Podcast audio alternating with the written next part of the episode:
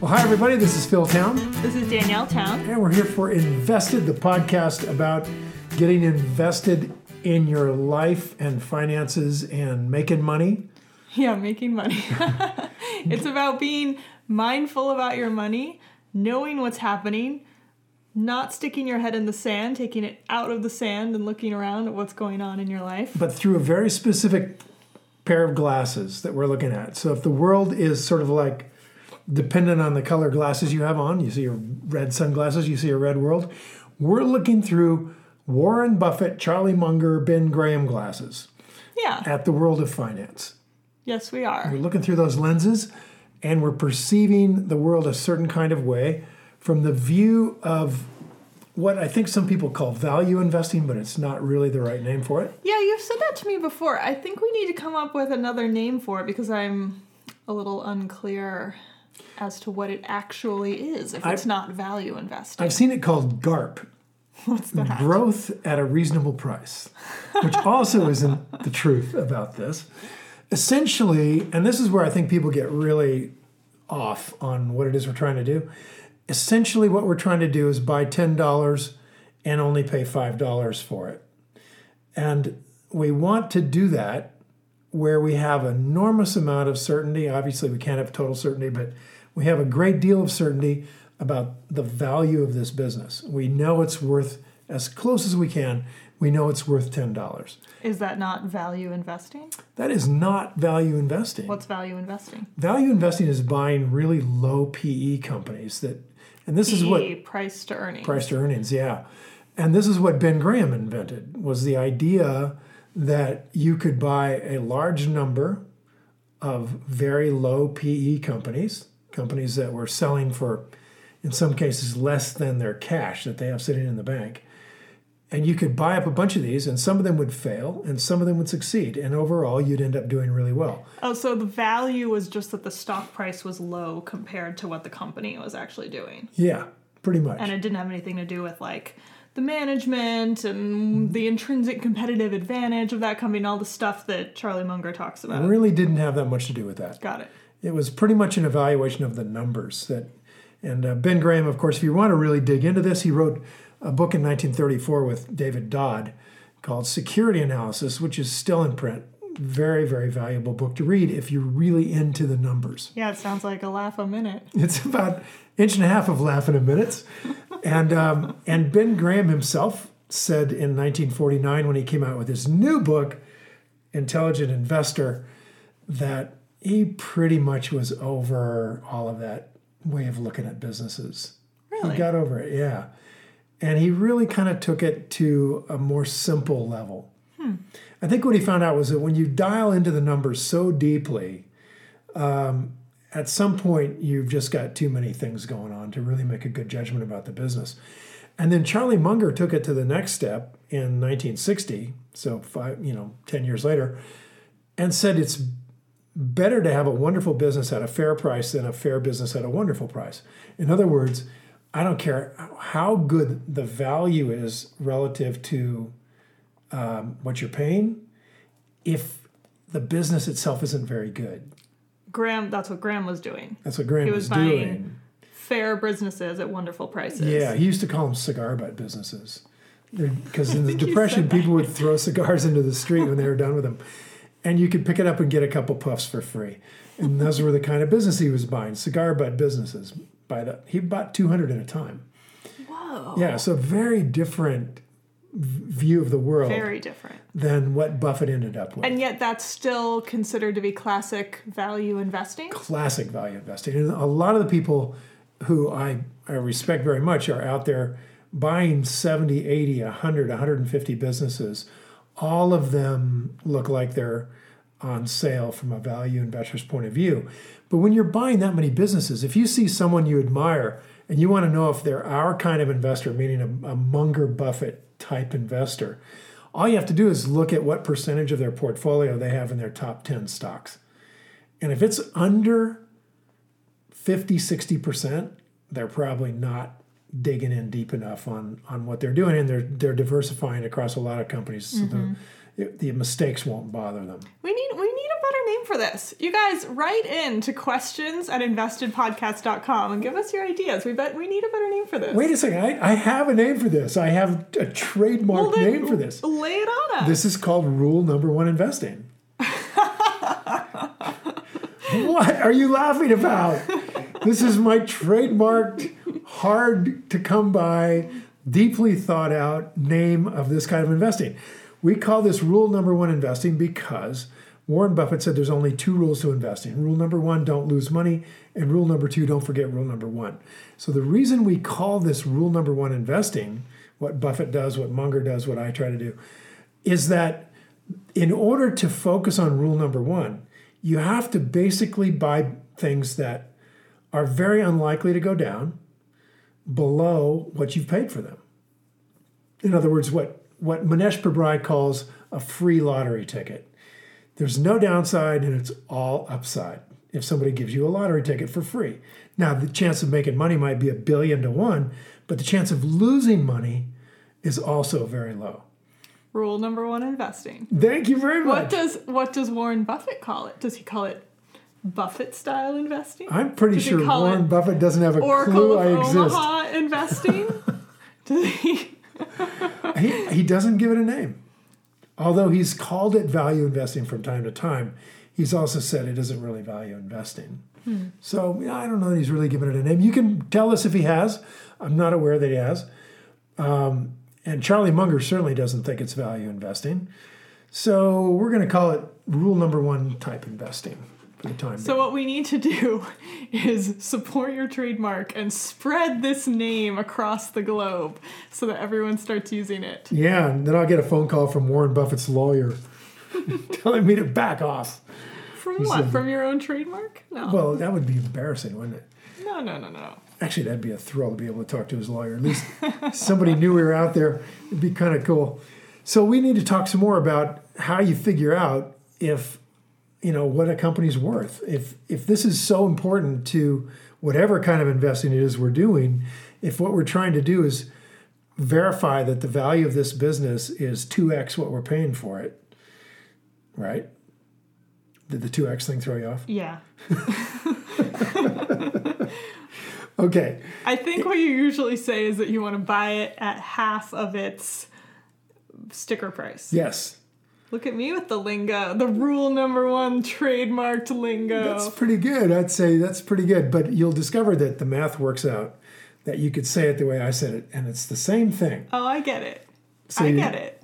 It just took me a minute. Okay, so we're looking to figure out how to do that. And obviously, we can't figure out how to do that unless we have a pretty good idea what this thing is worth as a business, right? Mm-hmm, mm-hmm. So, I mean, we can do lots of things. We Warren Buffett in the 1950s was converting stock into, I think, cocoa beans, and then or coffee beans, some kind of bean, and then taking the beans in bags. You'd collect the beans in bags and drive them over to a place where he could dump the beans, and they would pay him money for the bean bags, for the bags of beans, and it was a pure arbitrage deal.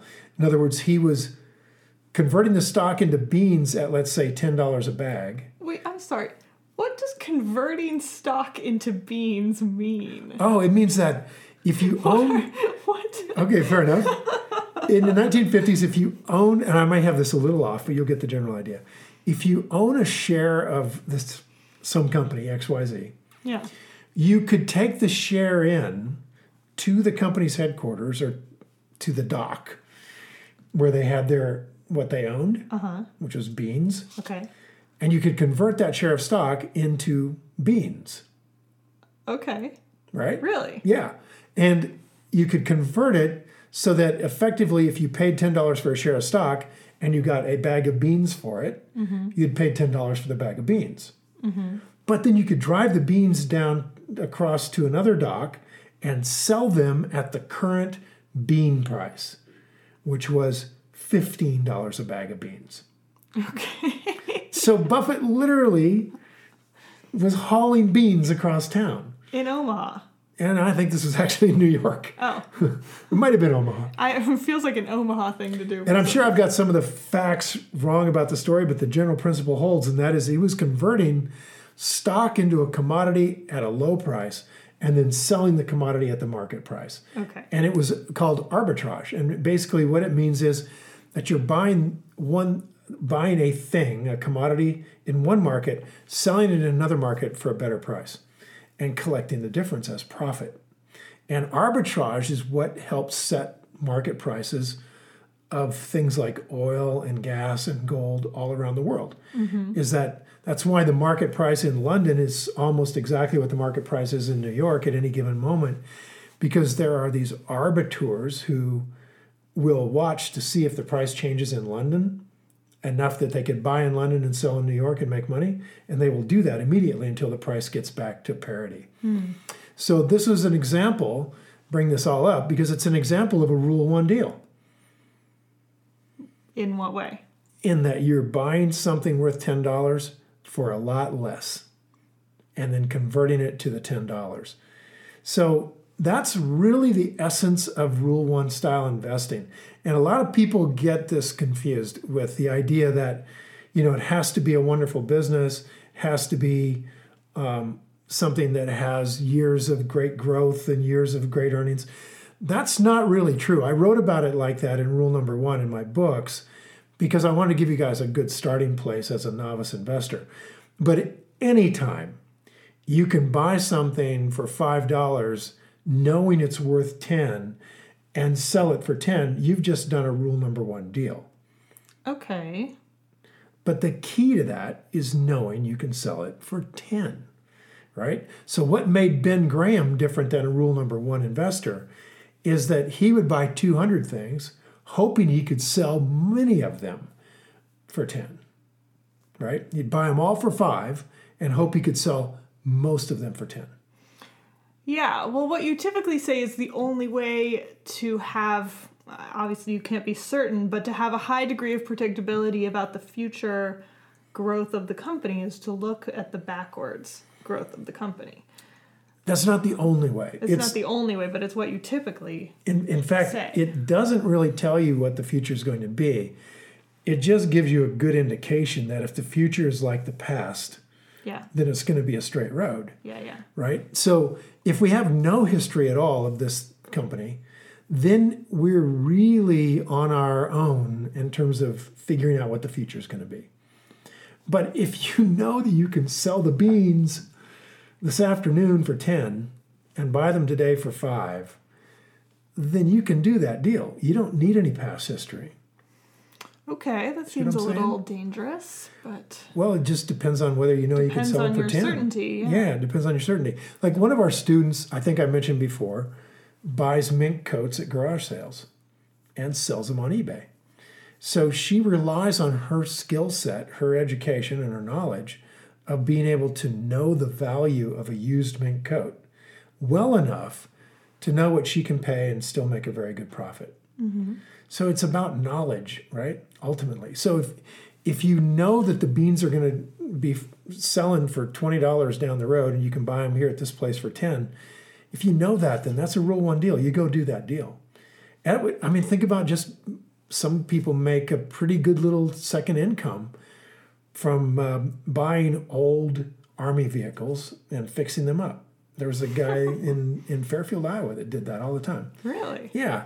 And he built up a body of knowledge and experience, knowing what he could pay in the market for an old army truck or a Jeep, what it would cost him to fix it up, how much time it would take, and then what he could sell it for.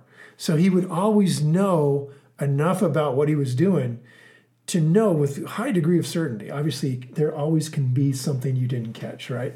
Yeah, well, the difference between that situation and um, and the like looking backwards at the years and years of financial numbers is just experience.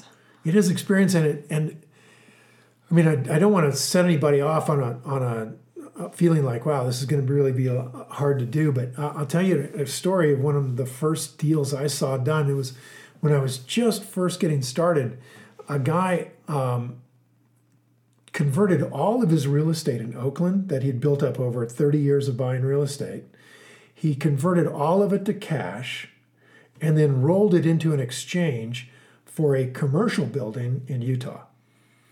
And he thought he knew what he was doing from 30 years of residential real estate hmm. in Oakland mm-hmm. to be able to um, properly analyze a commercial building in a small town in Utah. Sure. And he didn't. Mm-hmm. And he lost it all. It was that different. Yeah. Interesting. It was that different. So, you, you the key thing that I think Charlie Munger says over and over again about this kind of investing is it's not enough to know what you know. you have to also know what you don't know. yeah, which is the hardest thing. Yep. Now look at this So guy. hard. He thought he knew real estate. What he knew was Oakland residential real estate.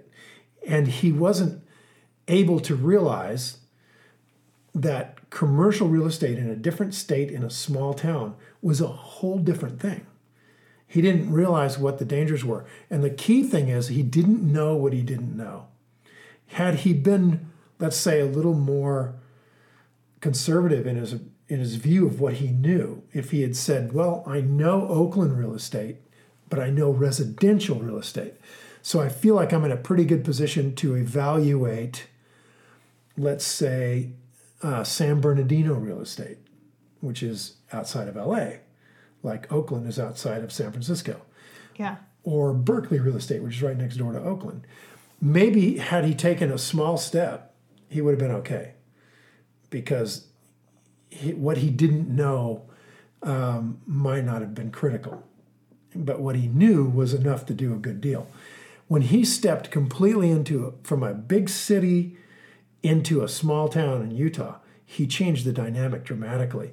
And when he went from a residential uh, real estate to a commercial real estate where he had to rent it out to restaurants and offices, he had no idea that, let's say, a, a recession that was affecting that one town in Utah, maybe they lost their biggest employer, would wipe him out.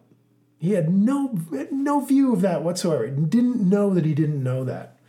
Well, you've got to notice uh, the the changes in what you're doing. You've got to notice that what you're doing is different than what you've done previously, and that just takes awareness. That Yep. just takes some thought about what is happening that's different. Yep. I mean, in that situation, it doesn't really seem that hard to make a list of the stuff you don't know, which is essentially a list of variables. Yep. Well, it isn't that hard, but you have to be aware that that issue needs to be dug into. So Munger has a couple of more things. Well, one more thing that's really important. He said that you kind of in order to get at this idea that you might not know what you don't know, he said you have to invert. Always invert your argument. So you take the argument that I'm going to move from residential real estate in Oakland to commercial real estate in Ogden, Utah, and I am going to now give all the reasons why that should fall apart. And Charlie said that by the time he's done looking at a new company to buy into, he knows the reasons not to buy it better than the people who are telling him not to buy it. Hmm. Yeah. So he he he digs in so that there's there's nothing that he doesn't know that can come and bite him by doing this inversion process. So we're going to come on to that. and I'll show you guys down the road what Charlie does to do an inversion, which is pretty cool. I mean, you don't have to, you know, you don't have to reinvent all this stuff. This is all out there for you to learn. It's just a matter of a series of steps to do. But we're going to start this process by looking into figuring out a way to know the value of a business. Yeah, we've been talking about Chipotle's financial numbers. Yep. And we left off with me trying to get an answer to what on earth earnings You were so disappointed. earnings per share growth rate was. I was so I was just ready for an answer, you know? Yeah. I was just ready for an answer. And it got a little confusing when we started to say, well, the the projected earnings per share growth rate isn't just the past earnings per share growth rate. Right. I mean, it reminded me why I find this so exhausting because I feel like I'm decently intelligent. Like if you would just be like here is here are the four things you need to learn as far as calculations. Right. I feel like I could go learn them. Right. I'm not worried about that. It's when you start saying there are subsets to each of these things, and by the way, there's no answer to it. You have to make a judgment call about it. That's when I get nervous because I am not um, comfortable enough with financial statements, with numbers, to make any sort of judgment call Right. about any of it. Right. But And that's kind of where we left things. right. But here's the thing. I, I gotta I gotta suggest something for you Okay. that'll help. I think. And that is this you should do what I did a long, long time ago. I was on a meditation course. And you read an entire book about accounting. Exactly. I've done that. Well, there you go. I forgot it all immediately. I also took accounting for lawyers. I forgot all of that immediately. I also have done a lot of M&A deals. I haven't forgotten all of that stuff, but I have learned exactly what I need to know for the deal and I can do that and I can't do anything else. Well, maybe the book that you got was too thick. The one that I got was only three eighths of an inch thick, including Yeah, two hard right. covers. It's the book's fault. It's the book's fault. You need the little tiny thin one that just covers the basics of financial statements. It doesn't have to teach you to do double entry accounting. It just has to teach you the basics of financial statements, income statement, balance sheet, cash flow. Yeah, I mean, I've learned those things multiple times. Okay, so we're good there. Like I said, like I can learn what I need to know. Yep. It's when you start getting into judgment calls that I start getting really nervous. Well, let's let's do an easier one then than Chipotle for starters. No, we've been promising Chipotle to everybody for like I don't for years. It feels like I know. I'm gonna I'm gonna put it off again. Oh my god. I'm gonna take us- I'm sorry, everybody. I'm going to take us into the the this the sort of famous iconic lemonade stand. oh my gosh. We're going to go do a oh, lemonade stand. All right, I'm gonna go with it. Fine. right, so I want you to write these numbers down. it gets me away from the Chipotle numbers. so Write these I'll numbers down. it. Okay, so here you go. You ready? All right, I'm ready. Okay, we we got the lemonade stand. Wait, am I starting over completely? Because I have my little Chipotle sheet Start here. over. Start over. Lemonade stand. Take a note. Okay, lemonade stand. We have we've been in business and we have sales of ten dollars. Cool. Write that down. Sales of ten dollars. Sales colon Ten dollars. ten dollars. Okay. All right. Now we have the cost of goods sold, which is the cost of the sugar, the lemons, anything we had to pay for the water, um, and the labor to make the lemonade, Lots. which is a little bit. Some we got a friend who we're paying a nickel an hour or something. Um, any advertising we've done, we're going to put into this, um, and that's about it. We're gonna we're gonna just do those things for cost of goods sold. And the accountants who are in the audience, don't send me any nasty letters because I got one of these in the wrong place. It's close enough. We're going to say that pile of stuff that it cost us to make the lemonade that we sold for $10 cost $3. So write down cost of goods sold, $3. Got it. Okay? Now, what you got left is called gross profit, Yep. which is how much? Seven. $7 gross profit. Very good. Now we're going to subtract from that our general and administrative expenses. So, general and administrative expenses are our phones and our office and everything we got.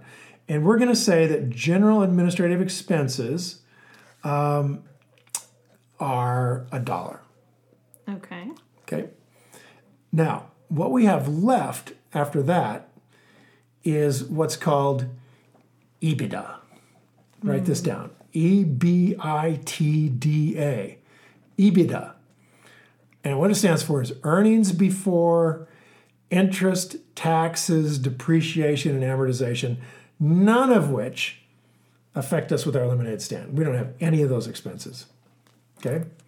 So our EBITDA is We don't have interest or taxes. we're not paying interest because we didn't borrow any money.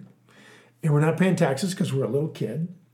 and we don't have any depreciation and amortization because Because we don't own anything. we don't own anything. we borrowed mom's squeezer. Okay, so what that means is our net earnings are, are six dollars. Okay. Okay, so EBITDA and net earnings in this case are the same thing.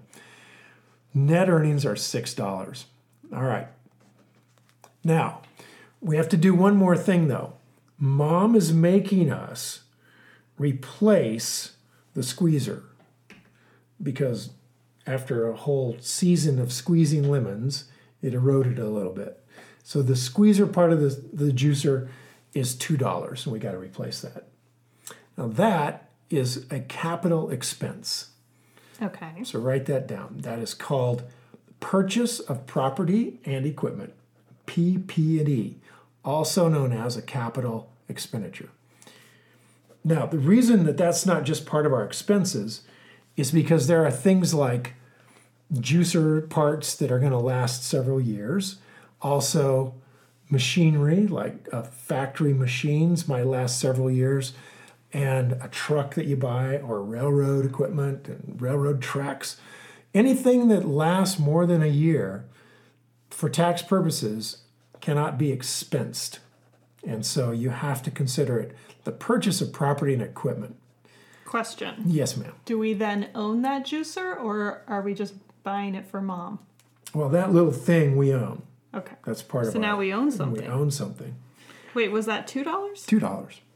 Okay. All right. So let's walk through our three financial statements here. Okay. Well, the most important one for our purposes right now is the income statement. All right. The income statement has two lines on it we need to pay attention to. The first one is the sales line, which in this case is $10.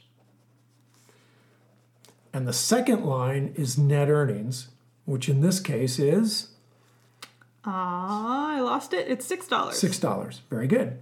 So we're going to look for four numbers here sales, earnings, cash flow, and um, book value.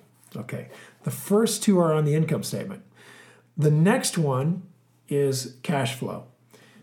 Cash flow, in this case, excuse me, is the net earnings on the company, which is how much? $6. Six dollars. So the top line on a cash flow statement is the net earnings of the company. Okay. And then we're going to add back into that anything we didn't actually pay cash for. So back into that goes depreciation, amortization, um, changes in working capital, all that stuff. In this case, our top line is uh, six dollars on our cash flow, and then the next important line is all of those things that we don't have, depreciation and so on, um, added to the cash to the net earnings, and we end up with a line called operating cash. Operating cash. So, cash, or also known as cash from operations. So now, if you are not a public company and you're just doing standard accounting, not accrual accounting, you don't have to worry about any of this stuff.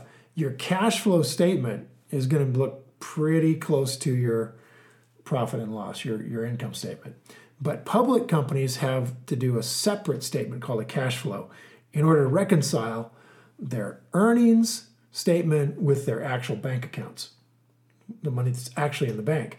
Now, in your case, you got earnings of $6 and you have operating cash of also $6 because you don't have anything in working capital or or depreciation amortization. In other words all of the money you spent for expenses was all the cash you spent. Except for one thing. You see anything in there that we spent any money on that's not in your expenses? The juicer. exactly. The juicer part. Now under operating cash which is six dollars there's a line called purchase of property and equipment mm-hmm. Where you will subtract the money you spent on stuff that you couldn't expense off. And in this case, it's $2. Okay. All right, now what's left from this is what we call free cash flow. And is that that's on the cash flow statement? Yep. Well, it's not actually. Oh. It's not an actual GAAP accounting measure. We have to figure it out ourselves. But it's probably the single most important thing we can know about a company is what's the cash flow if we're looking to value the business. What is the cash flow? And we'll see how we use that as we go along. So, free cash flow in this company is $6 of operating cash minus the $2 that they had to spend to stay in business, and you're left with $4 of free cash flow. I'm writing down not on cash flow statement Not on cash flow statement. because I know that I will spend 20 minutes trying to find it and then thinking that I've gone insane. That's right. Now, this number is tracked by a lot of tracking, you know, a lot of companies that track the, the numbers from uh, public corporations. And you can look it up what's the free cash flow in a company, but you need to know how they calculate it because it's not on a GAAP accounting statement. So this company has $4 of free cash. Now, what we got to do is figure out what would be the value of this business if it's got $10 of sales, $6 of earnings, and $4 of free cash. Can we figure out what this company's worth? And the answer is well, it depends. And what it depends on is what is the growth of this company? Are, are we going to have those numbers every year? Or are those numbers going to grow? Or are those numbers going down? Because ultimately, if I'm going to buy this lemonade company, I want to pay a price that reflects, that that gives me a discount to the cash that I'm going to collect on it into the future. In fact, the only real value of a business, the only uh, kind of objective value of a business, there's lots of subjective values, right, of employing people, of providing for a community to have a vibrant community of growth, um, getting something into the world that's solving a problem. These are all the reasons people start businesses. But ultimately, the value of the business, you know, what somebody else would pay for it, certainly is influenced by some of those things. But ultimately, the value is about how much cash is that going to produce over the life of this business. And what would I be willing to pay for that today? That's how businesses are, are valued. Well, those fir- those other kinds of values are subjective values. This value is just it's just a number. It's just Yep, it's just an objective value. objective number. Now, there are some things that go into figuring out this objective number. And one of those things is the growth rate of the free cash and the earnings. What's the growth of cash and what's the growth of earnings? Oh, yeah, and what's the growth of the sales? So, all those things go into it. Now, we notice, by the way, that on this free cash statement, that if we don't do anything else at all with this company, we don't borrow any money, we don't distribute any money to the owners, we don't give away the free cash, then that $4 of free cash, that's going to go into the equity of the company. Mm-hmm. That'll go on our balance sheet. Mm-hmm. And now the equity of the company is $4. So now we have four numbers. We have sales number, earnings number, a cash, free cash number, and an equity number, also known as book value. okay. All right, so we got four numbers. Now, we need to know, in order to know what to pay for this business, whether those numbers are going to go up in the future, or they're going to go down in the future, or they're going to stay the same.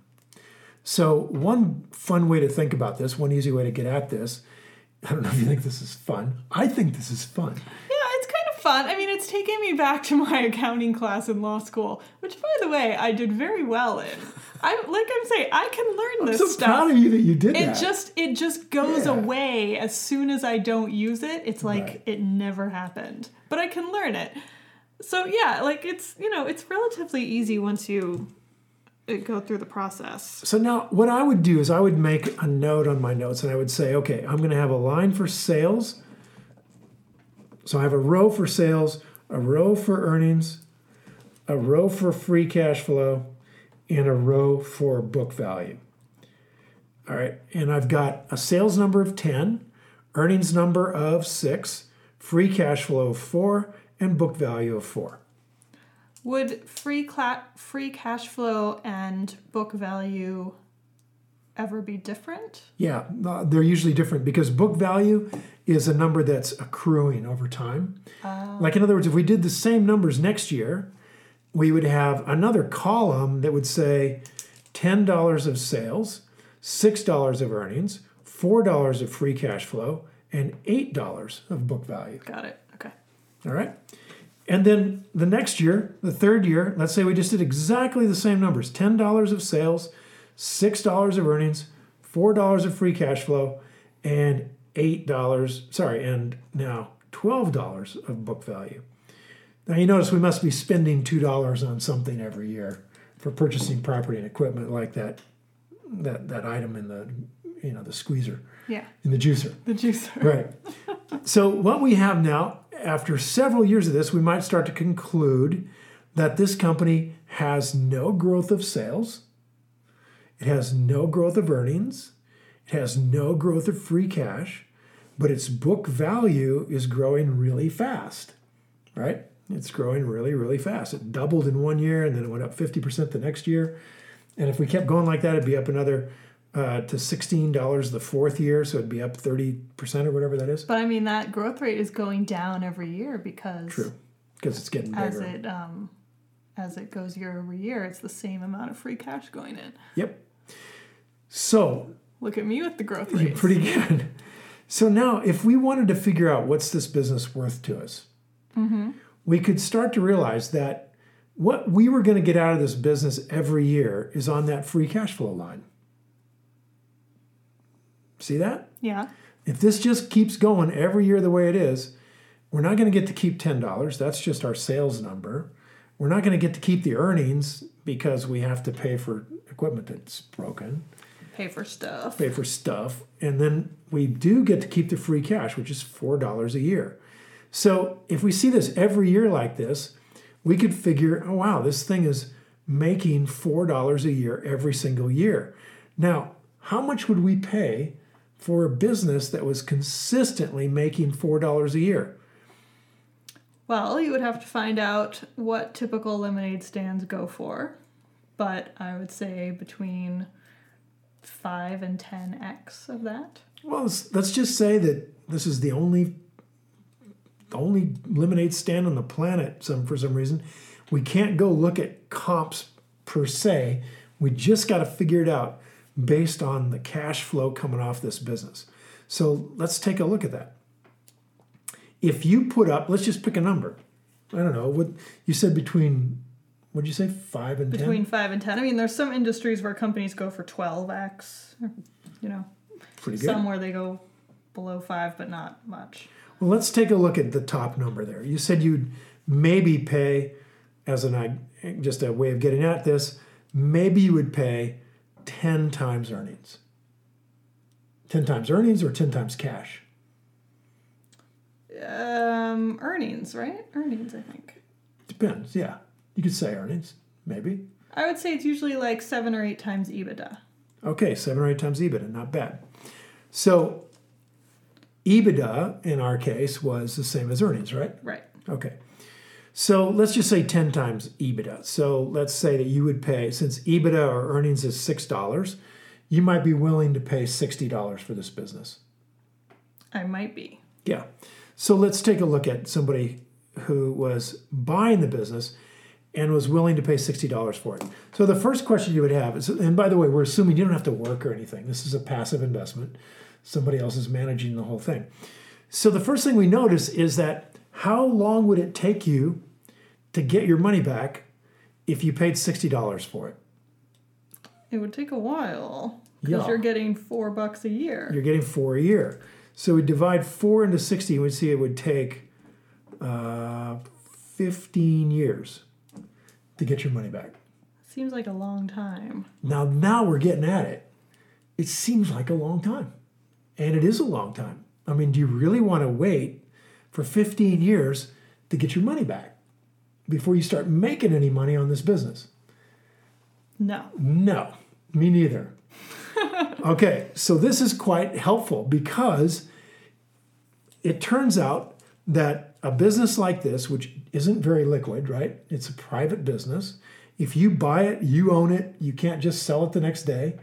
So it turns out that private businesses like this, it turns out that buyers are usually willing to pay something like around seven and a half to eight years worth of earnings. Of earnings, though. Well, Well, of- and the number you me, just did was cash free. flow. Excuse me, cash But flow. you're right that it's usually earnings. well, That's my experience as well. yeah, exactly, and, and you have to really be aware of how important cash flow is compared to earnings. We fall into a little bit of a trap to be thinking in terms of earnings, which are sort of fictional, versus cash, which is what's in the bank. And we got to be careful about that. So, a lot of times the cash flow is less than the earnings, sometimes it's more, right? And ideally, we'd love to buy a business where the cash flow is actually higher than your earnings. So, let's just start a How good you have habit. more cash flow than what the company earned. Oh, well, real estate's a classic for producing that. In fact, real estate is so classic, they have their own kind of accounting system set up because the depreciation is kind of fictional. Oh, it's through all the depreciation, Exactly. fancy accounting stuff. Exactly. So you're you're busy writing off 5% of the whole price of your building every year, and it's actually going up in value. Got it. So you turn out to have more cash flow than you do earnings. So in this particular case, we can pretty well say that that in terms of private business sales, that the history of private business sales has been that there's around seven or eight years worth of cash flow to buy a business would be about right. People are willing to wait seven or eight years. They tend to not be willing to wait 15 years. So if you've got a business that's not growing, then the amount of cash you've got per year times eight is probably close to what it would be worth. So you're using the cash flow number for Yeah. this. Yeah. Is that your own method? Because that's not the way I typically hear about it. I know. It is I just want to be clear on what's if this is a different like rule number one trademarked style method, or is this what no, other this people is do? Warren Buffett 101. Okay. At the end of the day, you can't spend earnings. You can only spend cash. And a lot of businesses have very good earnings, but pour almost all of the earnings back into the business every year to change the machinery in the in the or to do something to keep it all going. Mm-hmm. And they can't actually use the earnings to grow the business, much less be able to give any to the owners. So what Buffett looks for is what he calls owner's cash flow, and he does a bit of a different analysis. Ours is close enough for this work. It doesn't have to be that tied down to the nickel, but it's basically what kind of cash flow am I going to get off of this as an owner? That's what he cares about. And that's what you should care about too. Think of it whenever you're buying any company or any piece of real estate, what cash am I getting as an owner after I pay for all of the things I got to pay for to keep this building you know maintained and, and managed, to keep this business maintained and managed. And what's left is owner cash flow. Yeah, got it. So we want to spend on a private company about seven or eight times owner cash flow or less. That's what Charlie Munger would call a fair price. So when Charlie says, I want a wonderful business at a fair price, he means a fair price for a private business. Now, we might be willing to pay more than that if the company's growing its cash flow, right? Because if it's growing its cash flow, let's take our lemonade stand for example. Year one we have four dollars, but the year two we have five, and year three we have six, and year four we have eight, and year five we have ten.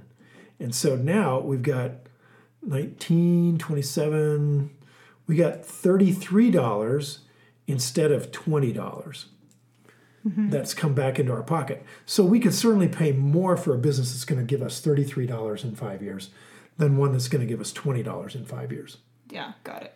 right? Yeah. But when we factor the growth rate in, it turns out it's still eight years. And we still want to pay about eight years. We'll pay more, but we'll still get our money back in eight years. Does that make sense?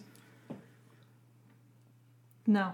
Okay, let's say we pay, let's say we paid four dollars times. I mean, I eight. understand the concept that it's growing, Right. but but how does that mean that you pay the same amount? Well, we we we pay the same amount in terms of the number of years before we get our money back. So watch this.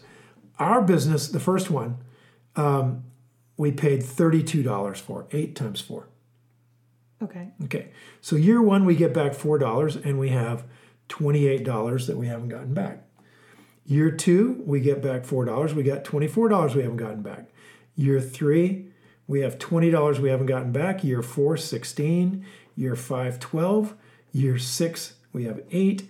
Year seven we have four, and year eight we have zero. Okay, now let's pay. Let's get our thirty-three dollar business here um, let's pay a higher rate Now we've got to pay a little bit more. I'm going to just kind of guess at what that might be. So if we paid $32 for our $4 of growth there, let's say we pay ballpark, um, let's see. Let's pay. So the years, I'm just going to say while you're looking at that, are $4 and then $5 and then $6 and then $8 and then $10. Yep. So I'm just going to kind of pick a number and see how it comes out here. Let's say we're willing to pay for this business that the other one was $32. Let's say we're willing to pay $40 for this business. Okay. All right. And this business, That's not much more. not a lot more. Let's see how this works out. This business, after one year, we have 36 left. Uh, after two years, we have 31 left. After three years, we have 25. After four years, we have 17. After five years, we have seven. And after six years, we have zero. So, So we paid off paid, yeah, we paid $40 for this, but this thing is paid off in six years. The other one was paid off in eight. So even though we paid more, we got a better deal. Mm-hmm. So we could let's say we paid 50. We could probably pay 50 for that and still have a payback time of 8 years. Okay, got it. All right? So this idea of of figuring out how long it's going to be before you have your money back is the way that a lot of private equity and venture capitalists look at what they're doing out there because they're not liquid. They're not the company's not public and you can't just sell it tomorrow. You have to hold on to it and you have to look at getting your risk off the table. And that's how they see it. So when we start to see it the same way, then we're starting to think like Buffett and Munger, who see no reason why they should pay a premium for a public company. Yeah, because with a private company, depending on what it is, it can be very hard to get out of it any other way besides just receiving that cash flow. Exactly.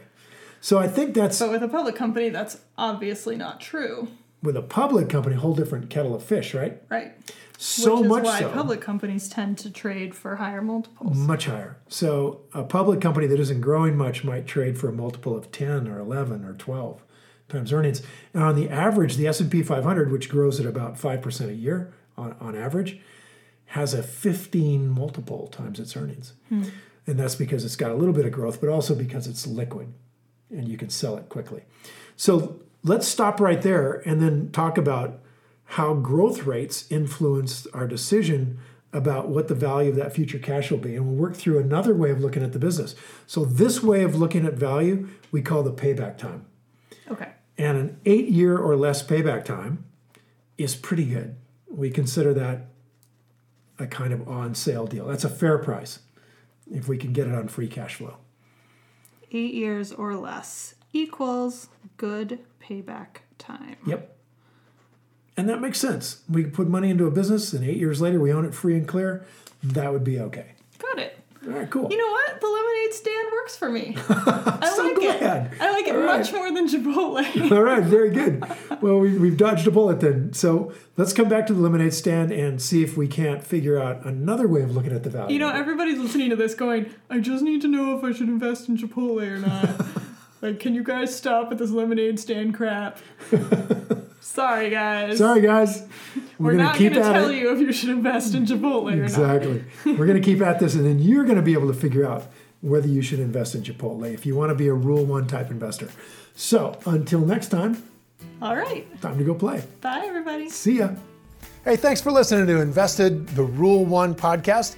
If you like this episode, you can always get our show notes and more details and links to the resources we discussed at investedpodcast.com. Also, as long as you're online, head on over to investedpodcast.com slash workshop for details on an upcoming three-day live workshop that I'm hosting all you got to do to go is enter the special podcast code STOCKPILE. That's S T O C K P I L E, STOCKPILE, into the application form, and you guys can attend for free. So, everything discussed on this show is either my opinion or it's Danielle's opinion, and it is not to be taken as investment advice because I am not your investment advisor, nor have I considered your personal situation as your fiduciary. This podcast is for your entertainment and education only, and I really do hope you've enjoyed it. So until next week, It's time to go play. See ya.